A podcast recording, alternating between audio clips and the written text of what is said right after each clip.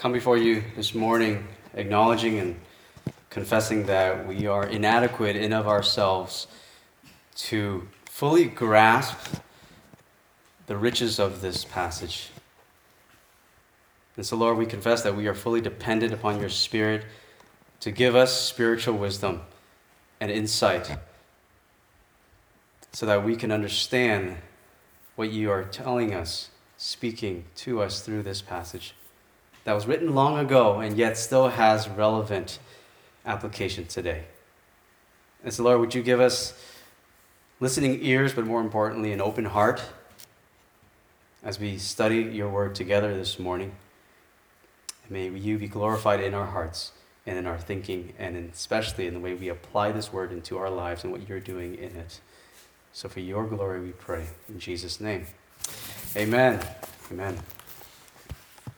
My wife and I have a free subscription to Netflix through our T-Mobile subscription or T-Mobile, whatever that call it, contract, right?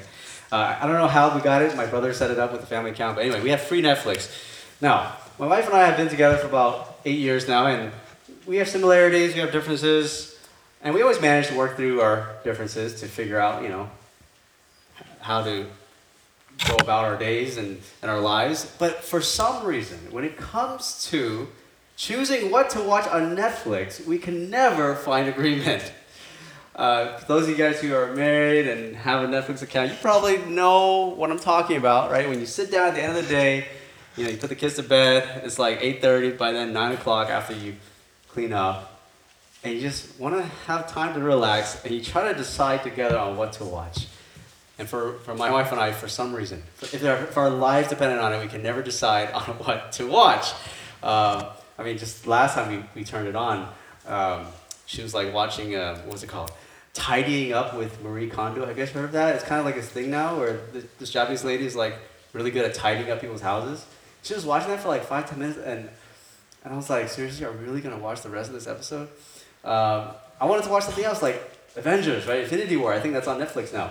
But we can never, ever decide. The only thing we can decide on is after 30 minutes of indecisiveness, is that it's time to go to bed. It's late now. and usually that's how it ends up. Or we just, you know, turn on an episode of Friends, because who doesn't like Friends, right? So I guess that we can agree on. But inevitably, at, at the end of, you know, 30 minutes of browsing through Netflix, I always go back to one suggestion.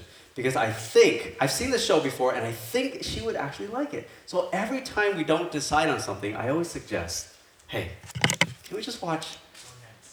Hold on a second, let me put this on the right setting. Can we just watch Stranger Things? How many of you guys, how many of you guys seen this, this show before? Stranger Things is a great show. I mean, these kids and the way they, they tell the story, and um, they're great actors and actresses. And you totally get sucked into the story, and surprisingly, even though there are many in the cast, you feel really personally involved in each character.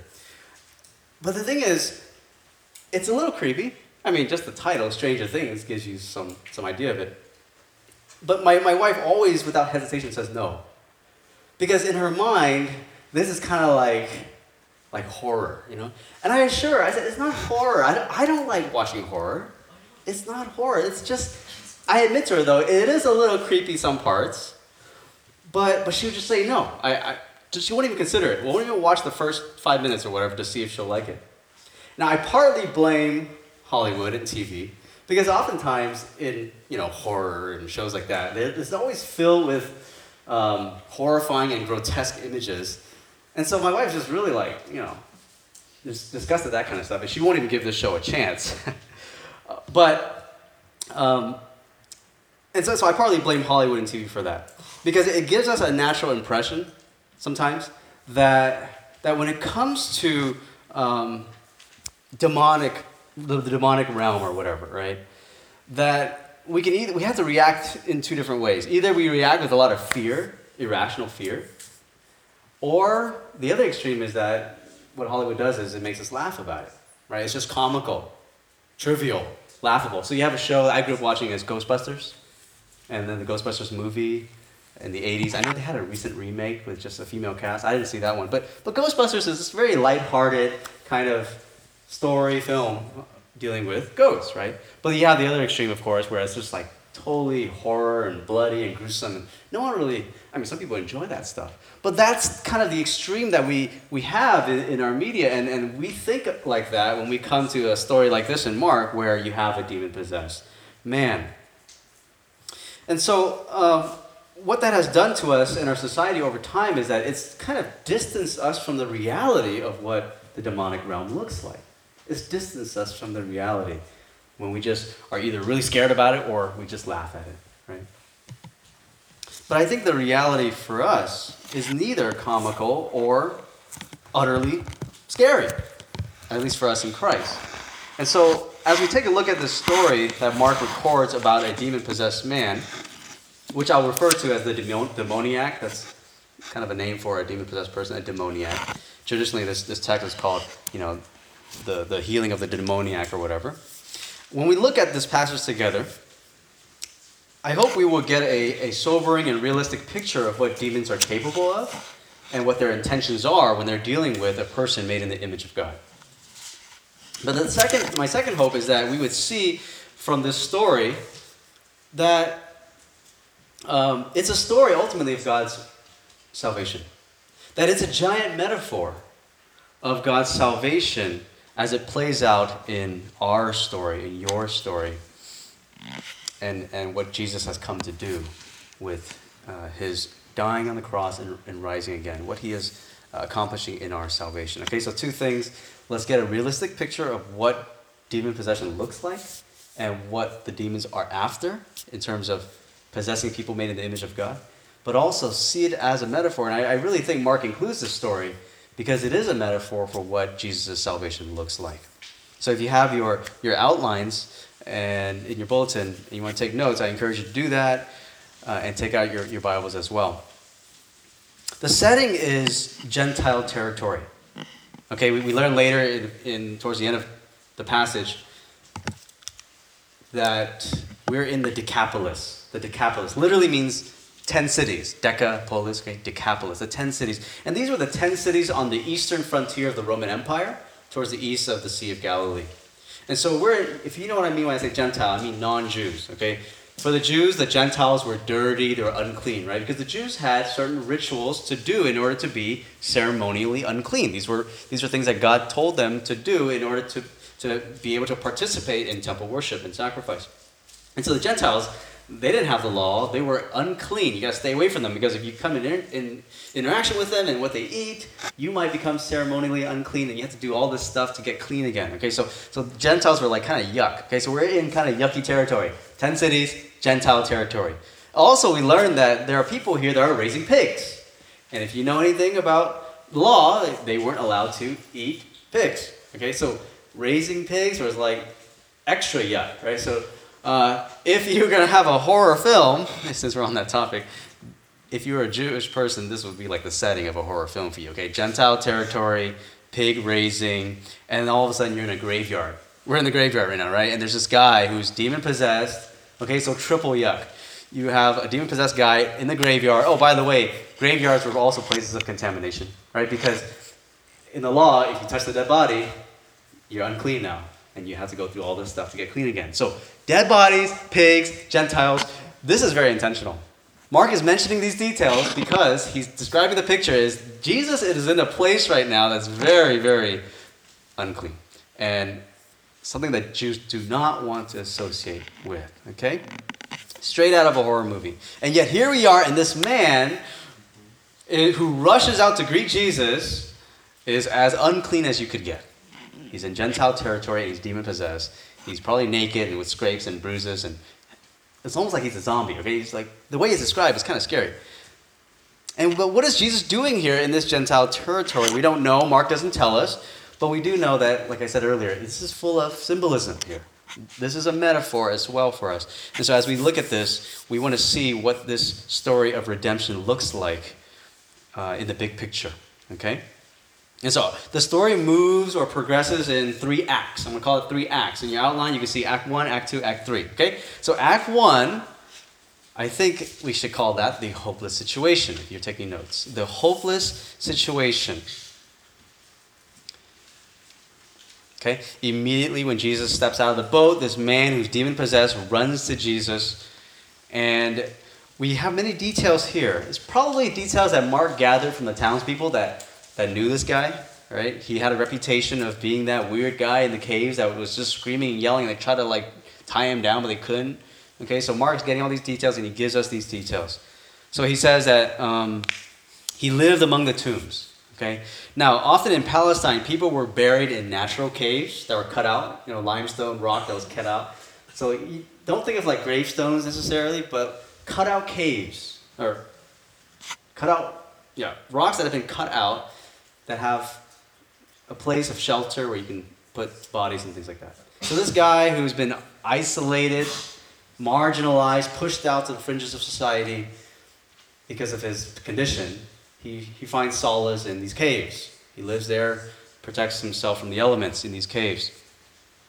Um, and then Mark says no one could bind him anymore, not even with a chain. So apparently, he was out of control. He's violent, perhaps. I mean, that's why they're trying to bind him down. He's violent, out of control. Um, but it says that even a chain couldn't hold him down. So he has superhuman strength, right? And the kind of weird thing here is he has superhuman strength, but he's like subhuman in his dignity, right? Superhuman strength, but subhuman or unhuman in dignity. And the third, the third description Mark gives us is that he daily cried out. He daily cried out, let's see, in the verse 5 there. Cried out and he cut himself with stones. And so what does the crying out symbolize? Like he's it shows that he is he feels hopeless, maybe desperate for someone to hear him. So he's crying out day and night, someone to save him, maybe even someone to notice him or treat him like a human. uh, maybe to take compassion on him for whatever remaining humanity he has left. He's crying out. And yet, daily, no one answers him. They continue to treat him like a monster, and so, so maybe over time he begins to believe he is a monster, so he's cutting himself. Right? He wants to hurt himself. If people want to destroy me, then why don't I just destroy myself? Right? That's, that's the idea here. That's the picture we get. Someone who is very hopeless and desperate and has a lot of self hatred. Now, are the demons doing this or is he doing this? It's, it's not clear, but it could be both and, right? I mean, to some degree, uh, maybe the demons are getting him to the point where he feels like he should cut himself and, and he hates himself. On the, other, on the other hand, maybe the demons have so hijacked his personhood that they are controlling him.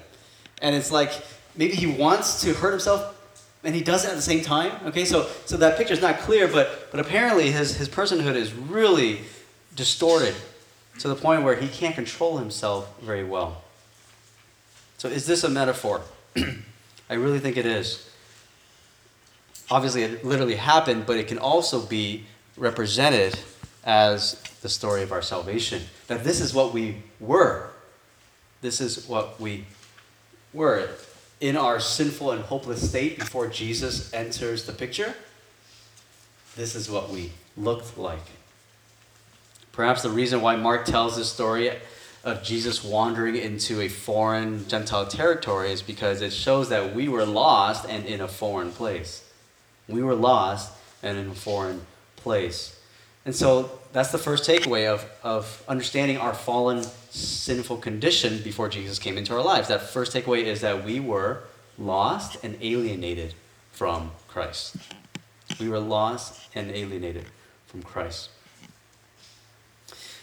Now, secondly, in our spiritual state, apart from Jesus, we were dead. Now, this guy is not dead, but in many practical, if you think of it practically, he's pretty much dead. I mean, how is he going to live again if Jesus didn't come into the picture? So I think this is a picture of our spiritual state. Apart from Jesus, we were pretty much dead. I mean, it is a graveyard after all. He's living among the dead. You know, in, in a recent survey of, of uh, American evangelicals, um, they found that when it comes to this statement, 53% of American evangelical Christians agree. The statement is everyone sins a little, but most people are good by nature. Everyone sins a little, but most people are good by nature. 53% of American evangelical Christians agreed with that. But when I look at this picture here in Mark, I don't see that, that it shows us good by nature and just a little bit of sin. What we see here is someone who is totally dead. He, I mean, he can pass as a, a, a walking zombie. He's dead, but he's just walking around. He's possessed, destroying himself, hopeless. And I think that is the condition that we were all in before Jesus entered the picture. In our spiritual deadness and in our sin, the image of God is so marred beyond recognition, just as this guy was probably marred beyond recognition.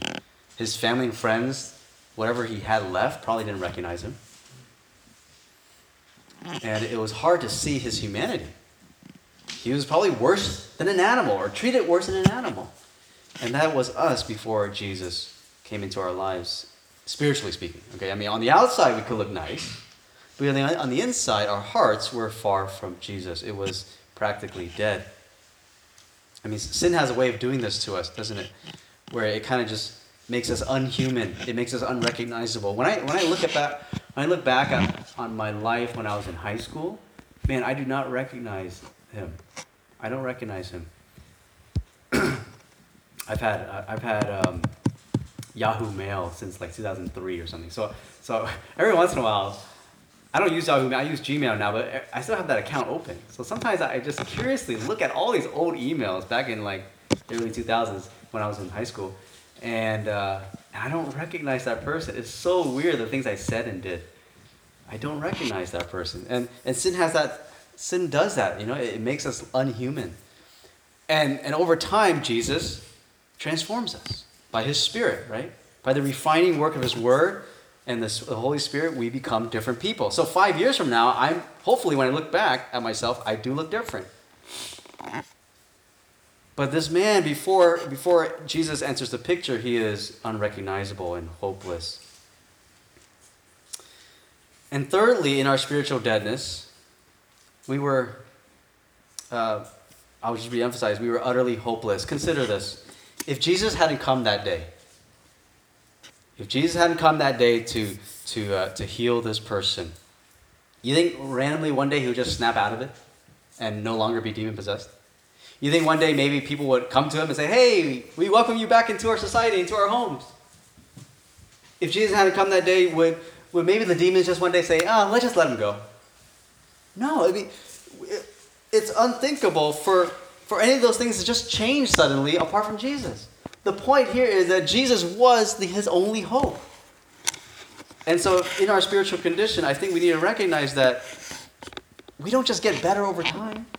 We're not like wine. We're like rotting, something else that's rotting, okay? Uh, we don't get better over time. Apart from Jesus, that is. And so, in our spiritual state, I think that's the picture here. We look like this demoniac. I hear a lot of Christians say, uh, God gives you a second chance. Now, I understand what they're getting at, but I think to be more accurate, to be more biblical, I think I would say God doesn't take chances with us. Uh, in fact, it would require a million chances, and we still, it's, we still wouldn't be good enough, okay? So what does God do? He intervenes instead. He doesn't just give you more chances to get your act together. He intervenes in His grace. And so when God intervenes, our salvation doesn't depend on our second chance, it depends on the certainty of His saving powers, His saving work. And so I'm to just go, out on a limb here, and I'm to guess that the demoniac wasn't looking for a second chance. He was looking for salvation. He was looking, crying out for someone to come and rescue him, someone to even notice him. And Jesus gives him nothing less than his salvation. Now, what does that look like? How does Jesus accomplish this salvation? We got to move on to Act 2. Act 2 is titled Salvation. Verse 6 through 13. When, when he saw Jesus from afar, he ran and fell down before him. Now, this is interesting because it's like, is the man doing this, or is the demons? Are the demons controlling him to do this? But in verse 7, he says, he, crying out with a loud voice, he said, What have you to do with me, Jesus, Son of the Most High God? So, so it's kind of clear here that the demons are speaking. What have you to do with me? Actually, it's singular first, and we'll find out it's going to be multiple. But what have you to do with me, Jesus, Son of the Most High God? We've seen this before in Mark, right? Where when the demon encounters Jesus, they're like, Oh, what are you doing here? What business do you have with us? And they're kind of scared. Uh, and then he says, I adjure you by God, do not torment me. Interesting. The tormentor now becomes the tormented, or at least he's afraid of being tormented. So the tables have turned. Do not torment me. And then Jesus says, or Jesus was saying, Come out of the man, you unclean spirit. Jesus asked him, What is your name? Oh, backing up. He says, I adjure you by God. That's kind of funny because he's, he's kind of like swearing by God's name, but he's speaking to God. So it's kind of weird that a demon would swear by God to try to use that to compel Jesus not to, to torment him. Anyway, he says, What is your name? And the demon says, My name is Legion, for we are many. Now, this is a little unclear about why he's saying his name is Legion. Is he telling the truth, or what does that, what does that mean? But a legion in the Roman army was an army of 6,000 men. Okay, so were there 6,000 demons in him? I don't know. But there was probably a lot. I mean, there was enough to get 2,000 pigs later, as we'll see, to run down a cliff. Okay, so there are a lot of demons in this person. Um, and then he begged them earnestly not to send them out of the country. Now that's a strange request. They're negotiating with Jesus, right? Okay, don't torment me, but you know what you can do? Send me, well, they're negotiating verse 13. Send me to the pigs instead. They don't want it to be sent out of the country. What does that mean? Why do they not want to be sent out of the country? Maybe, maybe they're saying, okay, uh, if you take us, if you drive us out of this guy, at least let us stay in the area. Maybe they have some uh, uh, influence, oppressive influence in the area that they, they just they still want to stay there. Now, in Luke's retelling of this same account, Luke says that the demons also requested that Jesus doesn't send them into the abyss. So maybe by sending them out of the country, they're afraid that Jesus is going to send them to the abyss. Now, what is the abyss? The abyss is that future place of torment, okay, where they will be judged along with Satan. So they, they know the future, they know where they're headed. They're just basically telling Jesus, delay that, please. I don't want to go there yet.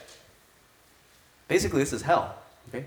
Hell was, hell is a place in the future for God to judge Satan and uh, the demons and all those who reject Jesus.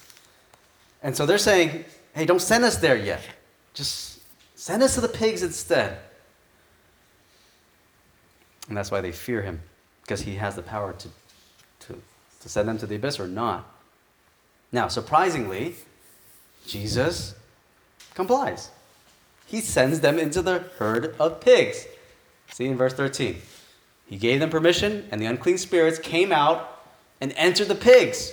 And the herd, numbering about 2,000, rushed down the steep bank into the sea and drowned in the sea. What? What? If you're reading this for the first time, you're probably thinking, this, this is crazy. Why would Jesus do this? I mean, doesn't Jesus support PETA? Like, okay, that's just a joke. But, I mean, is this animal cruelty? Like, Jesus is just letting these demons kill 2,000 pigs? Poor piggies, aren't they? Like, they're cute.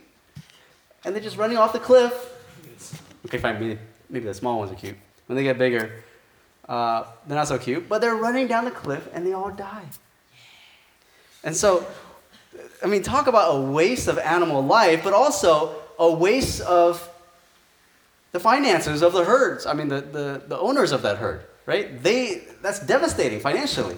I mean, you guys probably don't understand it, but, but if you were, you know, living in that day, 2,000 pigs, that's a lot of money.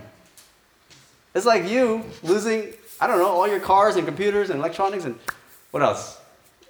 Something that, that you rely upon, or your business. Let's say you have a business and your business just gets wiped out. That's huge financial ruin. And so, two things that this reveals about what Jesus did. I think that um, what Jesus is showing is that when the pigs run down the cliff, it's really illustrating what would have happened to this man eventually. It would have been death. Like, this was the intention of the demons, is to destroy you. They're there to torment you, distort the image of God in you, strip you of that humanity, and to destroy you. By sending them out and letting them do as they please to the pigs, what he's illustrating to the man and to everyone who witnessed it, what the demons were capable of and what they were intending to do. They were intending to, in a sense, throw this man off the cliff too.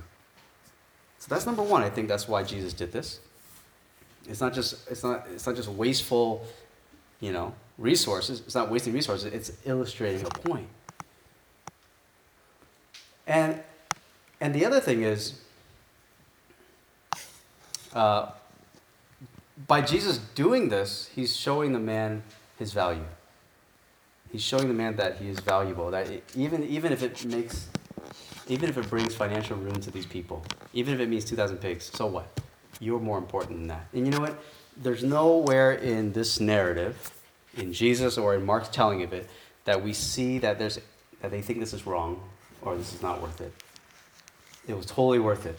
Okay? The material losses pale in comparison to the salvation and the deliverance of this man who was being tormented. It's not even, it's, not, it's a no brainer. So, if we want to continue with this metaphor, then what we see here is a picture of redemption. Literally, redemption, this, this idea of buying back. This idea that, that you purchase something, or in this case, someone, with a cost, with a price. And this price was collateral damage of the pigs. The pigs had to die, and the financial ruin of the herdsmen had was the consequence of this man's life for him to be, to be bought back and free. Redemption wasn't free, and it was neither cheap in this case.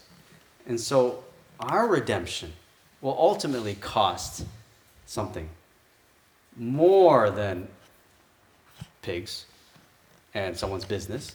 It will cost the life of the king himself.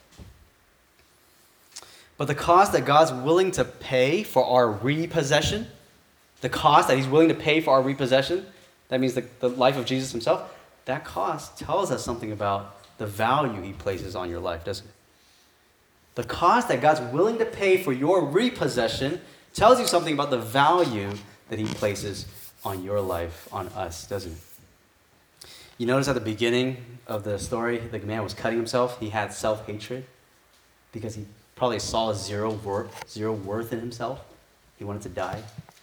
Well, here we see that turn upside down. Jesus says, No, you are worth it. You have value.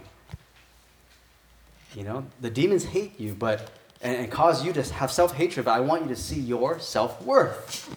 You're worth this much that I'm willing to just get a whole town mad at me, wanting to drive me out, even let pigs die and these guys' business go out of business, but you know, you're worth it. So Jesus is turning that upside down. He's restoring that, the, the value and the human dignity that this man has. And so that's what Jesus does with us. When he saves us, he brings us into his kingdom. Just like the story of the prodigal son, right? The father puts the coat on his son, puts a ring on his finger, restores that value, that dignity in us. Okay, and then we move to um, Act 3. In Act 3, we see a contrast of responses. A contrast of responses. We either have disregard or discipleship. Disregard or discipleship. Verse 14 The herdsmen fled and told it in the city and in the country. And people came to see what it was that had happened. And they came to Jesus and saw the demon possessed man the one who had the legion sitting there, notice the words, sitting there, clothed, and in his right mind. And they were afraid. So notice the contrast with what was before, right? Whereas before he was thrashing about uncontrollably, they couldn't even bind him with chains. Here he's sitting. Uh, calmly, sitting calmly under control. It says he was clothed now, which implies that he was probably naked earlier, probably because he would tear his clothes and you know have all these cuts. But now he's clothed. He has some semblance of humanity restored to him simply by having clothes on. And then, whereas before his mind was hijacked by demons, here it says he was in his right mind. Now, the townspeople saw the complete transformation of this man, and Mark says they were afraid. I mean, how would you react? If you saw this transformation, would you be like, yippee? And like, try to greet the person and uh, uh, maybe ask Jesus some questions like, oh, how'd you do that? That was pretty crazy. I mean, we tried really hard, and you just came here and boom, he's like different. But we don't get that kind of response. We get this response of fear. We get this response of fear. Now, why would they be afraid, though? Why? Why be afraid? I think this is fear that comes from not understanding. Sometimes you're afraid of what you don't understand. You fear what you don't understand, right? The unprecedented power that Jesus must have had in order to do this, it threatens their own sense of comfort and security. Okay? The kind of power that Jesus has to do this threatens their own sense of security and comfort. Sometimes it's better just to pretend that this kind of power doesn't exist, right?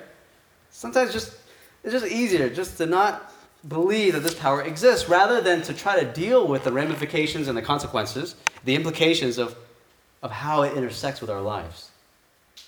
Right? We're not used to dealing with this kind of power, and these people certainly weren't. And it was easier for them to just maybe ignore that it exists. So they were like really afraid. When I was a kid, my brother and I had a BB gun. You guys know what a BB gun is? It's an actual physical gun. It's not a gun that you buy in the app store for your digital character. Okay, it's a real gun, but it shoots BBs, little metal pellets, and it's like a, you pump it a few times. The more you pump it, the faster the BB shoots out. So you can actually you can you can actually get injured. Okay, we had a BB gun. It looks something like this. Um, yeah, I know. Don't walk out in the street with that because then they'll think it's a real gun.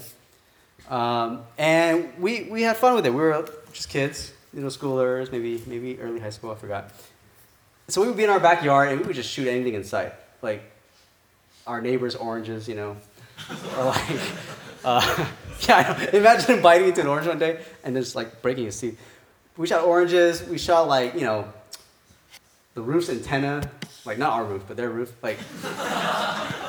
Antennas used to be like outdoor back then, not the indoor antenna, but the outdoor on the roof. So we shoot it, like, you know, it's metal, so it would cling and clang when we shoot it. Uh, we would try to shoot airplanes, but they were too far away, obviously. But it just, you know, we did random stuff like that.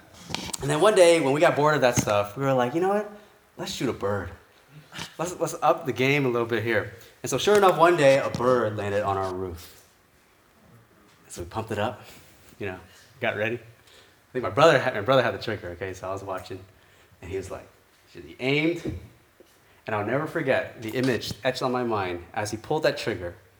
You see like this cloud of feathers, like it's just like in the movies or in the, in the cartoons. Like it literally, boom, feathers came out, you know, on all directions, and the bird, the poor bird, tumbled down the other side of the roof. We were in the backyard. He tumbled down the other side of the roof. So we ran to the house, opened the front door, went to the front yard to see what happened, and the bird had left. I'm sorry, this is sad story. I, you know, uh, he left like a blood trail, okay, on my dad's car. He bounced off my dad's car, went on the ground, and he was still alive. And he was breathing, laying on the ground, looking at us, as if like you know to say, "What have you done?" You know. And we felt so, we were sick to our stomachs. We were sick to our stomachs as we looked at that bird, breathing his final breaths with a little bit of blood on the ground. And we were sick to our stomachs, and on that, from that day forward, we we realize what kind of power we're dealing with in this little toy gun. Um, I'm not against hunting or anything, but I just, as kids, you know, you don't realize what you can do with a gun like this. And so from that day onward, we, we just we tucked the, the gun away. It was too powerful for us to handle it. Didn't play with it very much at all after that. These townspeople also encountered great power and they weren't prepared to deal with it they encountered this great power, and the best thing in their minds was, let's just forget about it. Let's just just get out. Just leave Jesus. Okay? We don't you know, their amazement was more of a fear.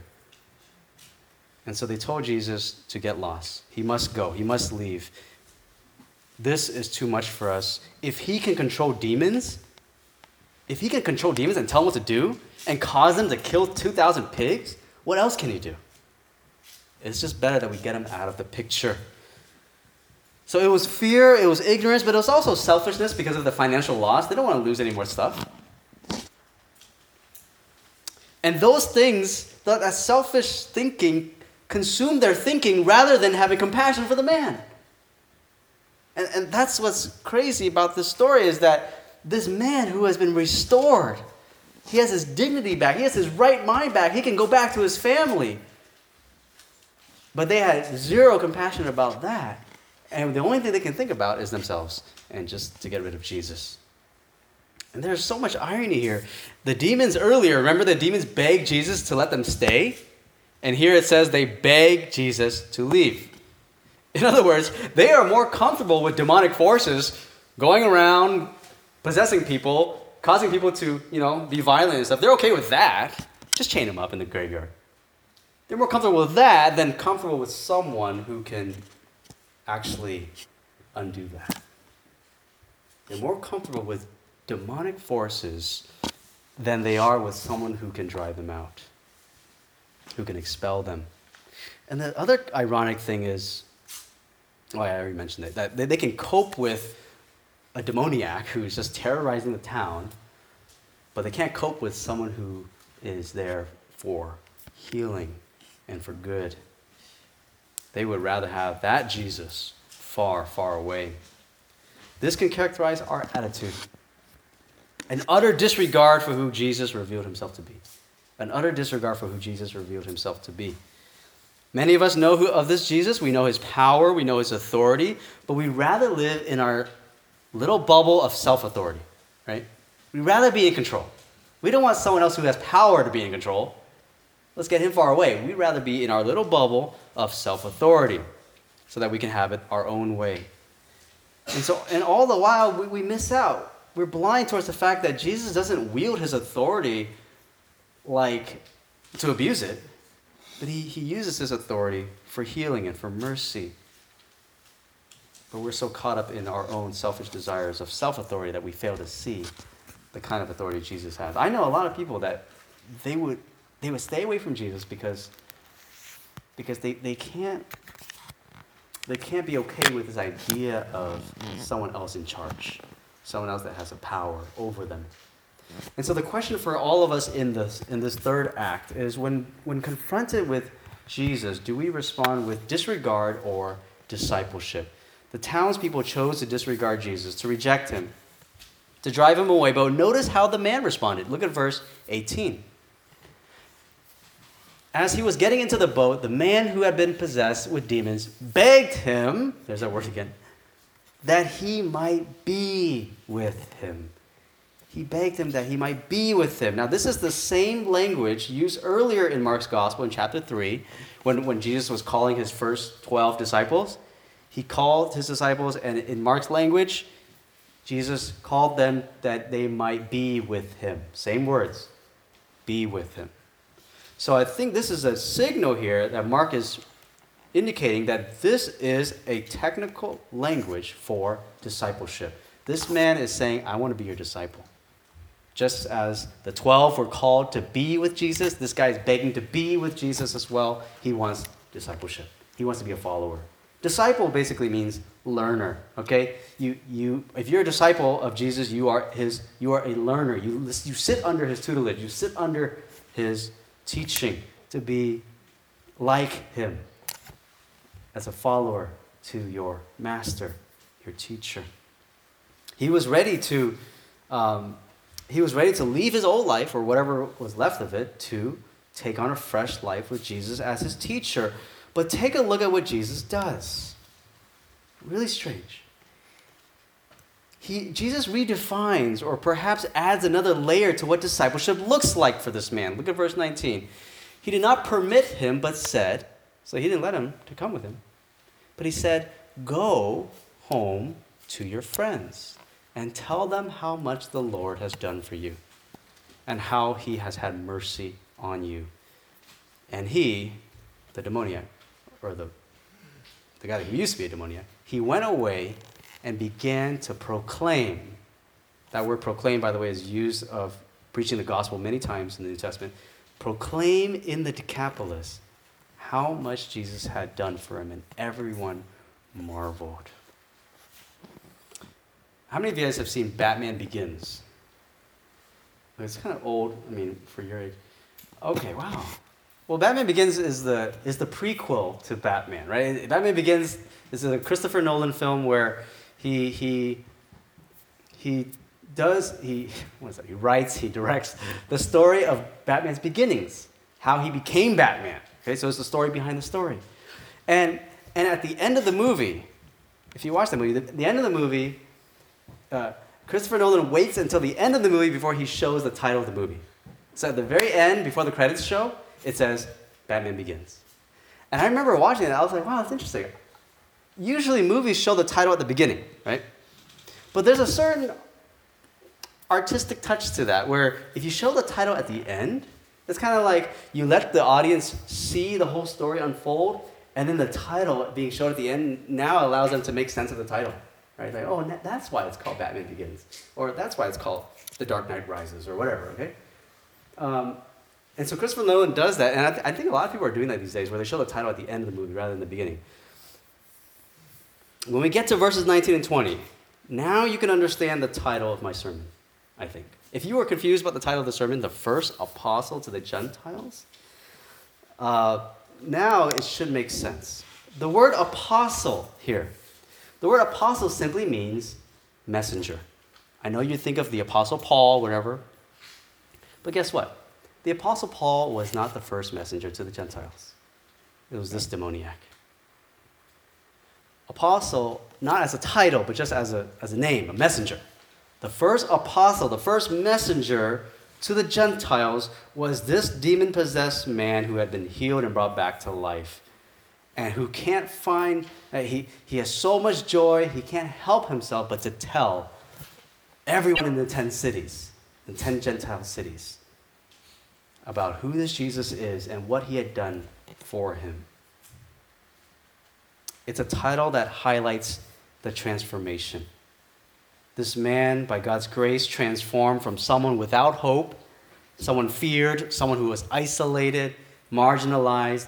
He transformed into someone who would become the first apostle, the first messenger to the Gentile world. He became a herald, someone who proclaims the good news of the person and work of Jesus Christ. I like what Jon Bloom says about this. He says this quote, The words return to your home must have made this man's heart sink. Home for him was not a warm place of sentimental memories. Home was a place of memories so dark and pain filled that he likely just wanted to escape them and never go back. But Jesus told him to go back. It was a hard call to return to the place where he had known demons, chains, tombs, self mutilation, public humiliation, abuse, loneliness, and suicidal torment. But it was there that the grace of God in his life would shine the brightest. It was there that the grace of God would shine the brightest. My hope and prayer for us this morning is that we see ourselves in this story. This is not a story about just the demoniac, it's a story about us. that we see ourselves in this story not as those who disregard the saving power that is revealed in Jesus, but as those who recognize that it is only by this power that we could be transformed, that our mess could be turned around. But it's also my hope and prayer that we would then respond in joyful obedience to take the light of the gospel to the darkest places of our own stories, just as this former demoniac did. And so, so what are the unique places in your life where God is specifically sending you because you were refined by the, the fire of tribulation and adversity that precisely makes you suitable for that place? Where is God sending you to that place? You understand what I'm saying? Where is, is God sending you where you are uniquely refined for that particular place because of the, the pain and the, the dark parts of the story that you have. I know a lot of people that go through a lot of hurt in their lives, tragedies, but on the other side of that, they're so grateful because they get to use that to enter into those spaces where no one else could, you know? And so you can identify. I mean, you can imagine how many people this guy can identify with.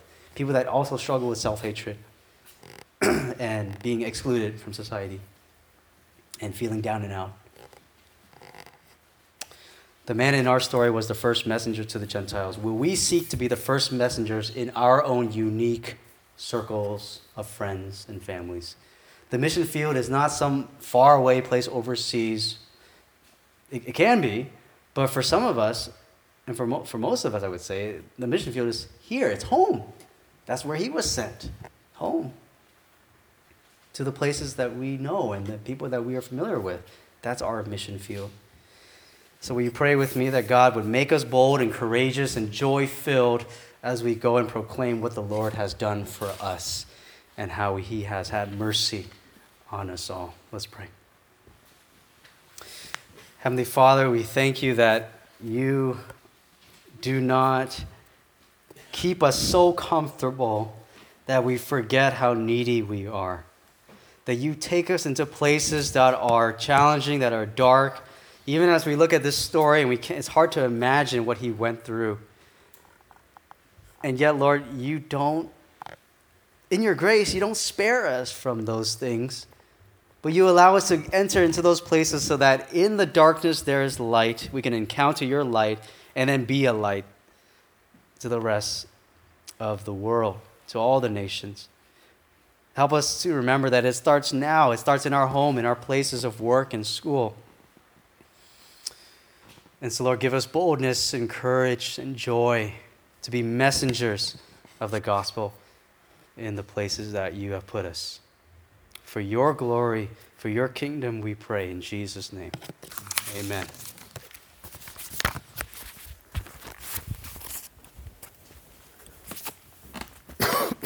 Thank you, Pastor.